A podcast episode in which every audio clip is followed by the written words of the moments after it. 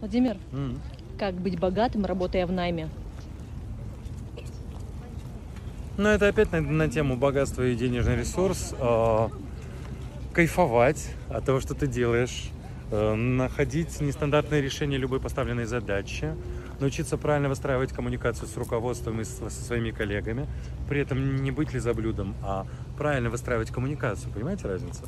Ну и спокойно набирать себе дополнительную работу. Но не так, чтобы было лошадку грузит, она едет, чтобы спина отвалилась. А брать только самые интересные проекты или задачи от руководства и быстро, нестандартно их решать, получают это в удовольствие. И тогда люди поймут, что вы человек, на которого можно положиться, кто креативно думает, вас обязательно начнут повышать.